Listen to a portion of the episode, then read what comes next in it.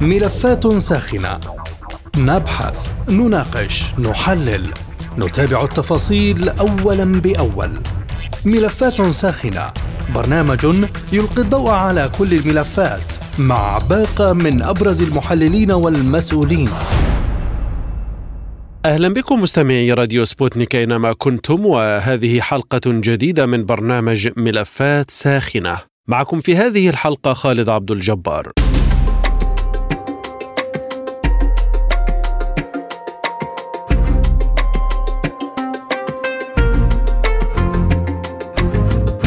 بدأ الملك عبد الله الثاني الملك الأردني زيارة إلى الولايات المتحدة الثلاثاء. شملت عدة لقاءات حيث التقى برئيس مجلس النواب الأمريكي كيفن ماكارثي برفقة الملكة رانيا وولي العهد الأردني الأمير الحسين بن عبد الله. وحسب الديوان الملكي فإن الملك عبد الله الثاني حذر خلال اللقاء من التداعيات الأمنية وخطر استمرار الأوضاع الراهنة في الأراضي الفلسطينية والذي سيؤدي إلى وقوع المزيد من الضحايا. مضيفا أن رئيس مجلس النواب الأمريكي ماكارثي أكد أهمية جهود الأردن بقيادة الملك عبد الله الثاني في السعي لتحقيق السلام بالشرق الأوسط.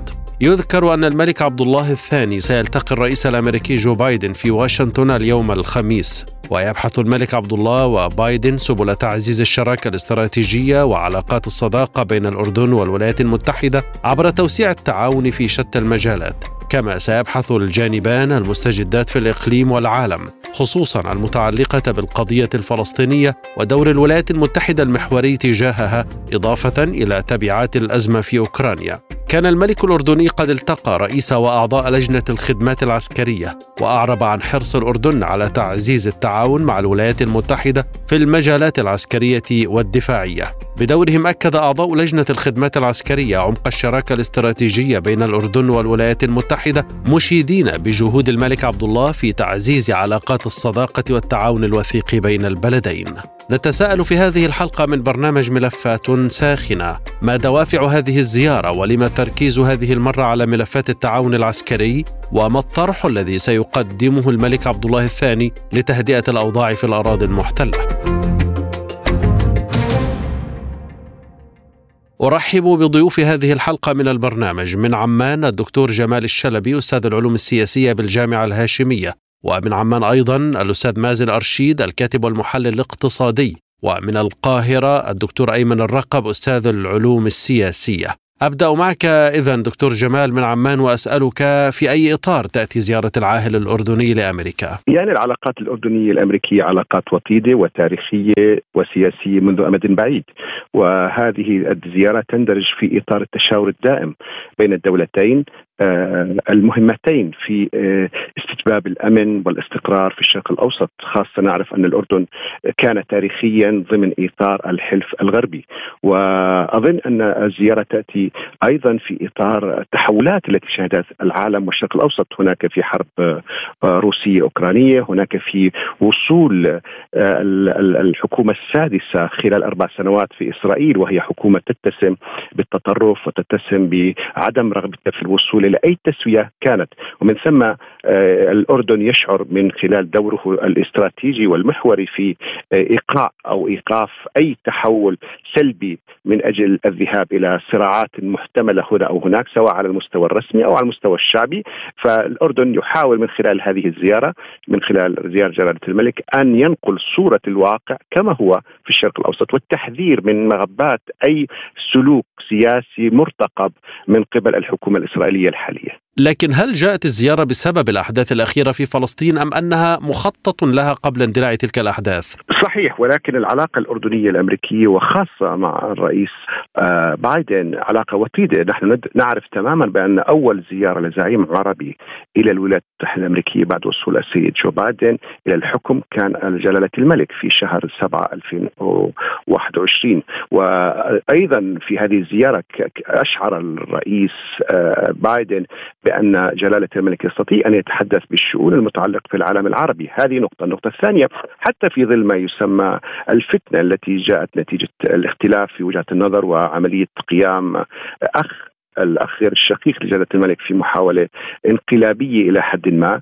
الموقف الأمريكي كان مساند بشكل واضح وصريح وكانت الدولة الأولى التي تقول بأنها تقف بكامل عدتها وموقفها ورأيها مع الملك عبد الله الثاني. فأعتقد أن العلاقات الشخصية تلعب دور العلاقات الدبلوماسية والسياسية القديمة تلعب دور. وأيضا الواقع الحالي الذي تمر به المنطقة منطقة تحولات وجود هناك يعني وجود آه، إيران في الجبهة الشمالية للأردن وجود روسيا كذلك أيضا عدم الاستقرار الحاصل في في في في في العراق.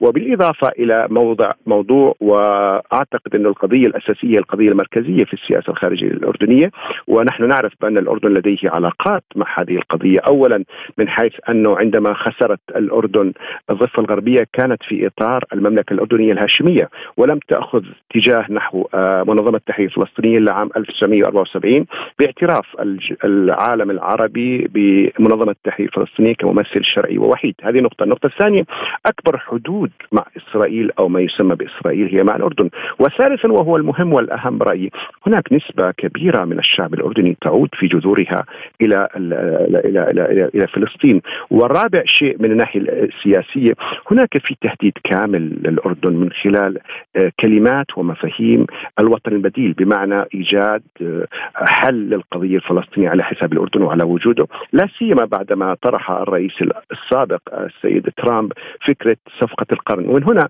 أظن أن الأردن حريص آه، وهو متوثب تماما في إيجاد حل دائم وشامل يقيه الكثير من المخاطر خاصة في ظل هذه الحكومة الإسرائيلية المتطرفة طيب هذا دكتور جمال على المدى البعيد لتسوية القضية لكن ما هو تصورك لطرح الملك لتهدئة الوضع في فلسطين الآن؟ هو طبعا يدرك جلالة الملك أن أي تحول أي سلوك عدواني من قبل إسرائيل التي تحاول أن آه، فلنقل أن تغير الواقع سواء على مستوى الأقصى المكاني والزماني سواء على مستوى السياسات التي قد تتبحى في إزاء الفلسطينيين لأنه قضية ترانسفير أو أو طرد الفلسطينيين إلى الأردن وبناء آه، ما يسمى الدولة اليهودية الخالصة هذا يعتبر تهديد ليس فقط تهديد الفلسطينيين ولكن تهديد الأردن وللمنطقة. فأظن أن جلالة الملك يريد أن آه، يدق الجرس مبكرا للتحذير للولايات المتحدة الأمريكية بأنه يجب أن لا تترك حليفها الاستراتيجي الآخر وهو إسرائيل أن تتمادى. وربما زيارة وزير الخارجية الأمريكي إلى المنطقة تشي بأن هناك إحساس حقيقي وهناك إدراك ما لدى الولايات المتحده الأمريكية بأنه إذا تركنا هذه الحكومة أن تتصرف بالطريقة التي تريد وبالرؤية التي تريد ربما تقود المنطقة إلى إلى كوارث وربما إلى صدام ليس آه، ليس وقته بالنسبة لأمريكا، أمريكا الآن تواجه الصين اقتصاديا، أمريكا لديها مشكلة الآن عسكرية في روسيا وأوكرانيا، أمريكا لديها إشكاليات اقتصادية متعلقة ب 23 تريليون من الدولارات، أمريكا لديها إشكاليات أيضا في الانقسام الحاصل على المستوى الحزبي بين الجمهوريين والديمقراطيين، فبالتالي من من يعني من مصلحة أمريكا أن لا تقودها آه، أو يقودها حليفها الاستراتيجي في المنطقة إسرائيل إلى إلى معركة آه، غير يعني غير مطروحة الآن وغير مدركة في العقل السياسي والاستراتيجي الأمريكي لأنهم غير مستعدين في حقيقة الأمر. لوحظ في هذه الزيارة التركيز على الجانب العسكري، لما برأيك التركيز على هذا الجانب أو على هذه الحلقة من حلقات التعاون Frauen في هذه الزيارة. يعني لا ننسى أنه لدينا آه، اتفاق عسكري كامل آه، أكثر من 20 عام في إيجاد قواعد عسكرية. الأردن لديه حوالي 15 إلى 16 يعني قاعدة عسكرية أمريكية. فهذا يعكس آه، طبيعة العلاقة الاستراتيجية في مجابهة كل التحديات سواء المتعلقة بالخطر الميليشيات الشيعية في الشمال سواء فيما يتعلق في داعش وأخواتها سواء أيضا في إيجاد يعني أنا أظن بعد إخلاء الكثير من المناطق آه، أو القواعد الأمريكية في المنطقة في السعودية وفي وفي أفغانستان وحتى في العراق. آه، المكان الوحيد والمناسب الأكثر امنا والأكثر ربما استراتيجية في السياسة والاستراتيجية الأمريكية العسكرية في الشرق الأوسط هي الأردن. ومن هذا المنطلق آه، تسعى الدولتان إلى يعني تجذير وتعميق العلاقة الاقتصادية والعسكرية في هذا الإطار.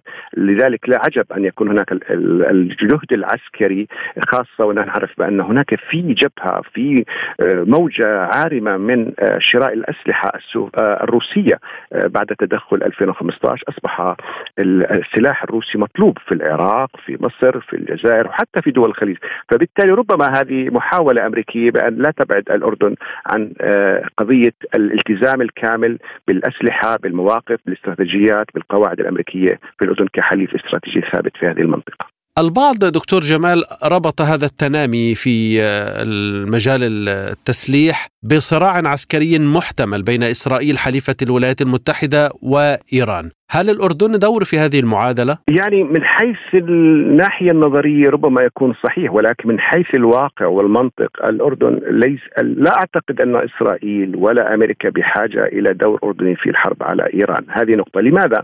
والسبب في ذلك أن القواعد العسكرية التي تحيط في إيران كثيرة هناك قواعد أمريكية في في في في العراق هناك قواعد أمريكية في البحرين هناك قواعد أمريكية في قطر وأيضا في الإمارات لذلك أنا لا أعتقد أنه الحاجة ماسة آه، للأردن في هذا الإطار، هذه النقطة، النقطة الثانية آه، طبيعة الأسلحة والتكنولوجيا المستخدمة في الصراعات والحروب المتعلقة إما بصواريخ باليستية أو بصواريخ فارطة الصوت تطلق عبر البحار وعبر المحيطات، إضافة إلى إلى الطائرات المسيرة التي أصبحت جزء لا يتجزأ من المعركة والصراعات الحديثة.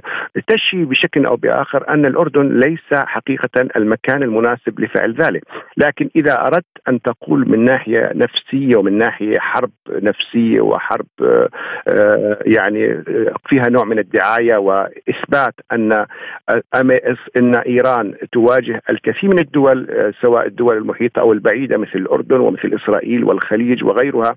فهذا قضية بعتقد قضية نفسية أكثر منها قضية عسكرية حقيقية.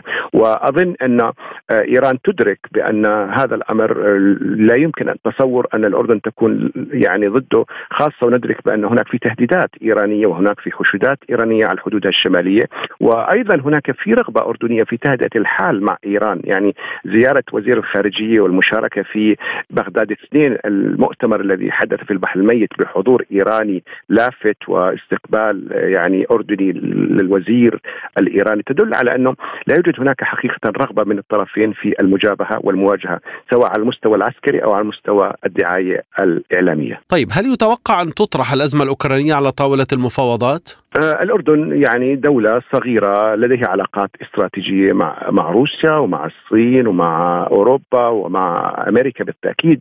آه، أنا أظن أنه من. لي... لي... ليس من المستبعد أن تطرح ولكن ما هو الدور الممكن الذي تقوم به الأردن؟ هل من الممكن أن تقوم بدور وسيط؟ هل ممكن أن آه، ترسل ربما جزء من سلاحها الأمريكي لأوكرانيا؟ قد يكون هذا هو الأقرب إلى الحقائق أو أقرب إلى المنطق لأن الأردن لديه سلاح أمريكي منذ أمد بعيد والجيش الأردني يعني يدرك بأنه السلاح الأمريكي هو المستخدم بشكل أو بآخر. فبالتالي في ظل ربما الفقر الحاصل الآن في إمدادات السلاح لأوكرانيا من العديد من الدول الأوروبية أعتقد ربما قد يكون هذا احتمال وارد أن الأردن يمد آه، الدولة الأوكرانية بسلاح أمريكي بموافقة وبذوق وبدعم مباشر من أمريكا إلى عمان لكي تقوم بهذه المهمة الصعبة والخطرة شكرا لك دكتور جمال الشلبي أستاذ العلوم السياسية بالجامعة الهاشمية من عمان ومنها أيضا أرحب بالأستاذ مازن أرشيد الكاتب والمحلل الاقتصادي الأردني أستاذ مازن اقتصاديا هنا كيف يمكن أن نقيم تلك الزيارة للعاهل الأردني إلى الولايات المتحدة؟ يعني هي عادة يقوم العاهل الأردني بزيارة الولايات المتحدة تقريبا آه، كل كل عام ونصف آه، أو عامين. طبعا من أجل متابعة كل الأمور آه، ضمن السياق الاقتصادي وحتى السياق السياسي خصوصا في المنطقة. ونحن نعرف أنه خلال الفترة الأخيرة كان في هنالك تدهور على الجانب الأمني في المنطقة بين الجارة فلسطين وأيضا يعني تدهور خلينا نقول العلاقات حتى في الأمنية بين السلطة الفلسطينية وإسرائيل. طبعا هذا بيأثر حتى على الجانب الأردني. ممكن تكون من القضايا اللي ممكن إثارتها خلال هذه الزيارة. أنا بشوف كمان من الناحية الاقتصادية خصوصا إنه هنالك أيضا توترات فيما يتعلق في الولايات المتحدة بين الحزب الديمقراطي والجمهوري فيما يتعلق بعملية رفع سقف الديون اللي تجاوزت هذا السقف قبل حوالي شهر 31 مليار فاصل 4 تريليون دولار في الولايات المتحدة، طبعا هناك تخوف من إنه يكون يكون هناك نوع من عملية تخفيض الإنفاق في الولايات المتحدة مع عملية رفع سقف الديون. ولكن طبعا عندما نتكلم عن عملية رفع أو آه، آه، تخفيض الإنفاق في الولايات المتحدة قد يؤثر ذلك حتى على الأردن، الأردن هي من أكثر الدول العربية وحتى آه، من ضمن أكثر دول خمس دول في العالم حصولا على الدعم الخارجي. لا سيما من الولايات المتحدة بالعام الواحد تصل إلى مليار ونصف المليار دولار سنويا. وبالتالي قد يكون هنالك نوع من التخوف بأنه قد تتأثر عملية تخفيض الإنفاق في الولايات المتحدة على المساعدات المقدمه والمنح المقدمه من الولايات المتحدة، هنالك محاولة آه، يبدو من آه، القيادة الأردنية هنا إنه ما يكون هنالك أثر اقتصادي لو كان هنالك تجاذبات سياسية في الولايات المتحدة في الناحية الاقتصادية ما يكون لها تداعيات سلبية على الاقتصاد الأردني بطبيعة الحال.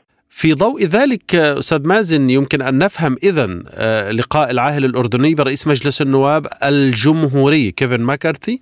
طبعا يعني آه، يعني هنالك أيضا مثل ما ذكرت في سؤالك كان هنالك آه، زيارة يعني تم تحديدها مع رئيس مجلس النواب في الولايات المتحدة ماكارثي. آه، طبعا هو صاحب فكرة تخفيض الإنفاق آه، شريطة يعني يقوم مجلس النواب اللي بيسيطر عليه الحزب الجمهوري طبعا. آه، إنه بعمليه رفع سقف الدين لأكثر من 60 مرة الحقيقة خلال ال 50 عام الماضية. وقد يكون هنالك نوع من التطمينات بأنه الأردن لن يتأثر بعملية تخفيض الإنفاق. إن تم الاتفاق إحنا نعرف إنه اليوم في آه، لقاء بين الرئيس بايدن مع مكارثي من أجل بحث هذا الموضوع. ويعني قد يكون هنالك نوع من التطمينات بأن الأردن لن يتأثر بعملية تخفيض المساعدات المقدمة له سنويا. هنالك هنالك يعني اتفاق آه، تم إبرامه العام الماضي إنه الأردن سوف يحصل على مساعدات أمريكية بواقع مليار فاصل أربعة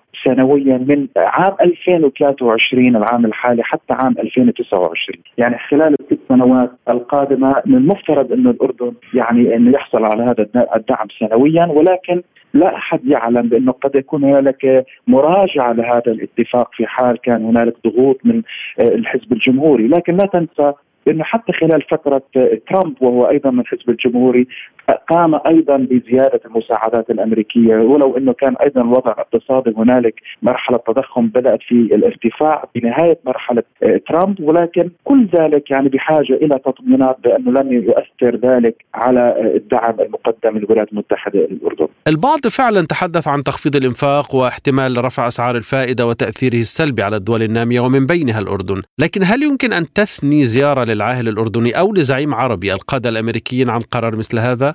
هلا طبيعة الحال فيما يتعلق بعملية رفع الفائدة الحكومة الأمريكية ليس لها أي علاقة بهذا الموضوع. طبعا ذلك يترك إلى المجلس الاحتياطي الفيدرالي في الولايات المتحدة والبنك المركزي آه، بطبيعة الحال. هو اللي يحدد سياسة النقدية للولايات المتحدة كما أي بنك مركزي في العالم هو اللي بيحدد السياسة النقدية. لكن الحكومة تستطيع أن تلعب بعملية رفع الضرائب تخفيضها ولكن فيما يتعلق برفع الفائدة هذا متروك آه، بشكل كبير. وحصري على البنوك المركزية للدول بما فيها المجلس الاحتياطي الفيدرالي، لذلك عملية تخفيض الفائدة هذا مستبعد بشكل كبير جدا خلال العام الحالي. هنالك تخوف يعني ما ننسى إنه بعد حوالي ساعتين يعني اليوم تحديدا راح يكون هنالك اجتماع للمجلس الحيوي الفيدرالي هنالك توقعات بعمليه رفع الفائدة بواقع 25 نقطة أساس. الحكومة الأمريكية ليس لها أي علاقة بعملية رفع الفائدة لأن بنهاية المطاف البنوك المركزية هي تحاول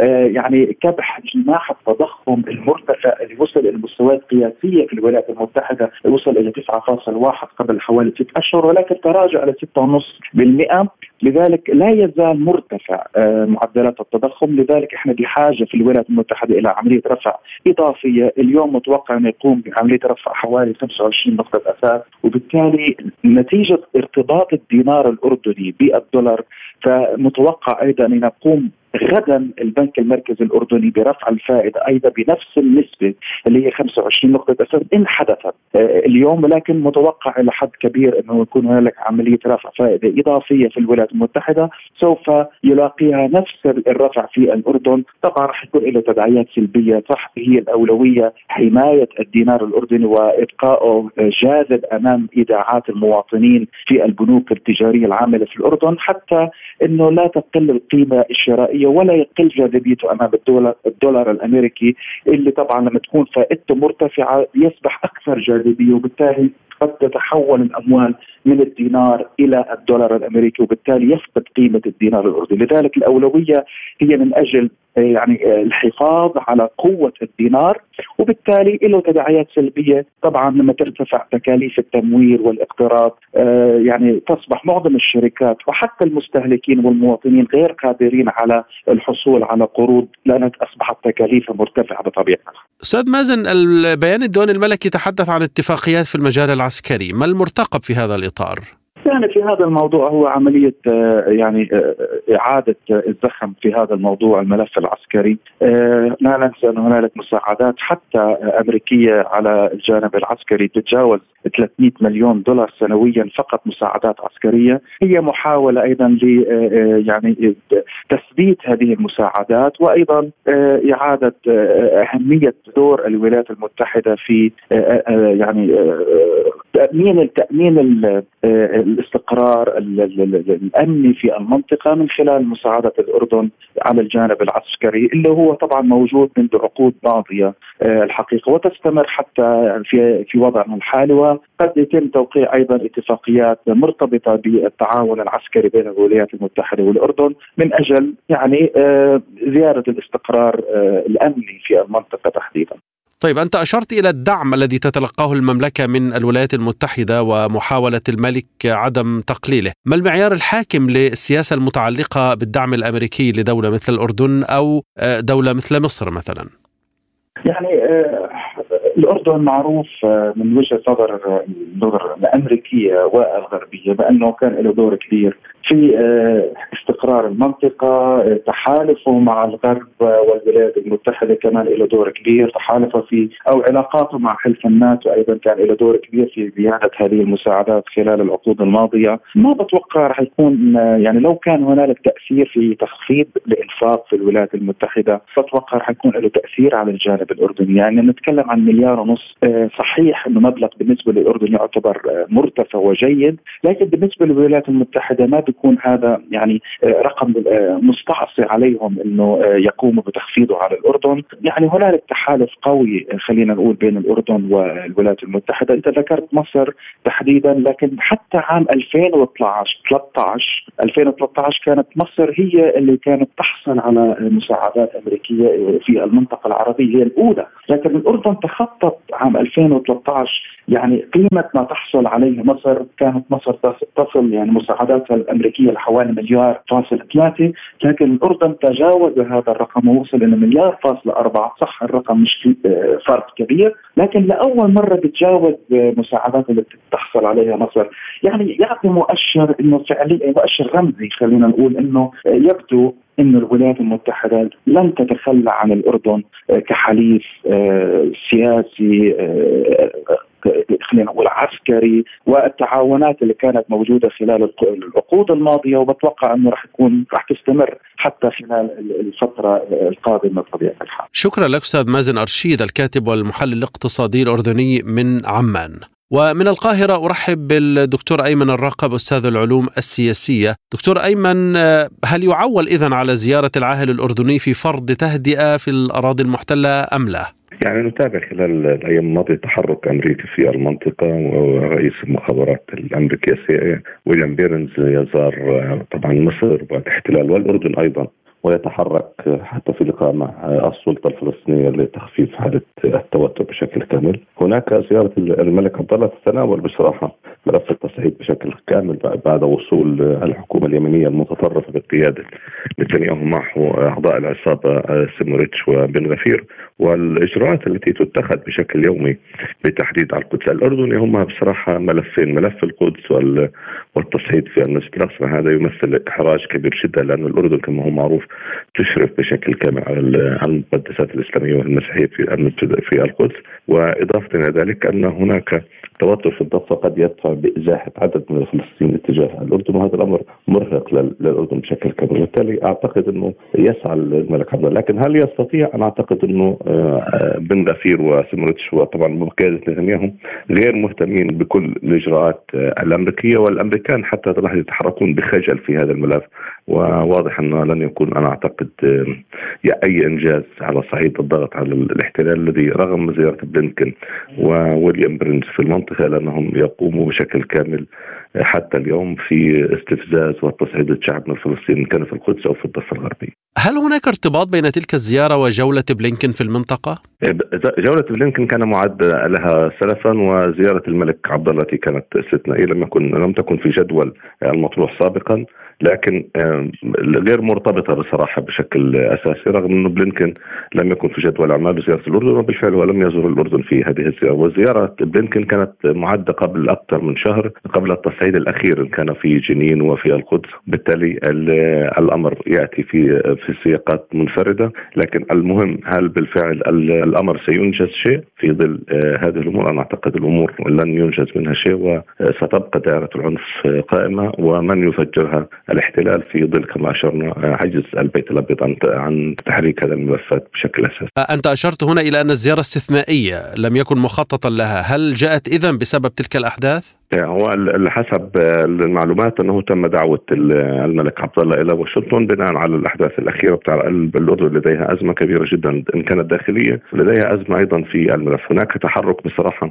أمريكي قبل أن الزيارة من خلال عقد قمة تابعناها بين الزعماء الملك عبد الله الثاني والرئيس السيسي ورئيس أبو مازن. ولاحقا تم عقد لقاءات بين الأجهزة الأمنية والسي الأجهزة الأمنية الفلسطينية والأردنية والمصرية. ولاحقا تم دعوة الملك عبد الله إلى واشنطن، بالتأكيد الملفات هي حول التهدئة وعدم التصعيد بشكل أساسي وقد يكون امتصاص طبعا الضربات بين نتنياهو وعدم الدخول إلى إنهاء طبعا عملية السلام أقل تقدير بين الأردن لأن الأردن ستصبح في حرج كبير جدا عندما يقوم بن غفير وسمرتش ببناء على سبيل المثال مصلى صغير داخل بحاره المسجد الأقصى وبالتالي الأمور قد تكون باتجاه يعني امتصاص الصدمات والأردن كدولة ليست يعني دولة ندية بصراحة في المنطقة في هذه الظروف. لكن أي صيغة من الممكن أن يطرحها الملك عبد الله الثاني لتهدئة الأوضاع؟ على الصعيد الميداني هناك ما يطرح هو بقاء الأمور على ما هي عليه دون استفزاز للفلسطينيين في في القدس بشكل كامل وخاصة كما أشرنا في الأماكن المقدسة. آه، وأن لا يكون هناك تطوير في السماح بتقسيم زمني ومكاني كما يخطط من غفير لبحات المسجد الأقصى. وأن لا يتم آه، طبعا منع المصلين والسماح لليهود بإقامة صلوات المدير داخل بحات المسجد الأقصى. آه، لكن السؤال خالد هل يستطيع الأمريكان ذلك؟ كما أشرنا لن يستطيعوا. الأمر الثاني هو مطالبه الملك عبد الله. وحتى الزعماء الثلاثة اللي اشرت لهم آه، إن كان الملك عبد الله أو آه، الرئيس أبو مازن أو الرئيس السيسي طرحوا فكرة عودة المفاوضات. لكن اين يعني الطرف الإسرائيلي ليس معنيا بهذه المفاوضات. حتى فكرة عقد المؤتمر الدولي السنة دي زي طرحها الملك عبد الله على البيت الأبيض غير قابل لأن الطرف الإسرائيلي لن يقبل بعقد أي اجتماع مع الجانب الفلسطيني وخاصة هذه الحكومة التي لا تقر آه، طبعا بفكر السلام أصلا ويؤمن بفكر زي جوتنسكي الذي يتحدث عن سلام آه، ليس مع السكان الأصليين وبالتالي أي سلام مع دول آه، بعيدة عن السكان الأصليين طبعا دول عربية بعيدا عن السكان الأصليين ثم ذهاب آه، السكان الأصليين مكسورين خانعين ليقبلوا بما يعرض عليهم. هذه فلسفة حكومة نتنياهو الحالية. هؤلاء لن يقبلوا بعقد مؤتمر دولي السلام ولا حتى عقد جلسة للتفاوض مع الجانب الفلسطيني. شكرا لك دكتور أيمن الرقب أستاذ العلوم السياسية من القاهرة. والشكر موصول لكم مستمعينا الكرام للمزيد من التفاصيل. زوروا موقعنا ethnicarabic.ae إلى اللقاء. مستمعينا بهذا نصل وإياكم إلى نهاية هذه الحلقة من برنامج ملفات ساخنة. طابت أوقاتكم وإلى اللقاء.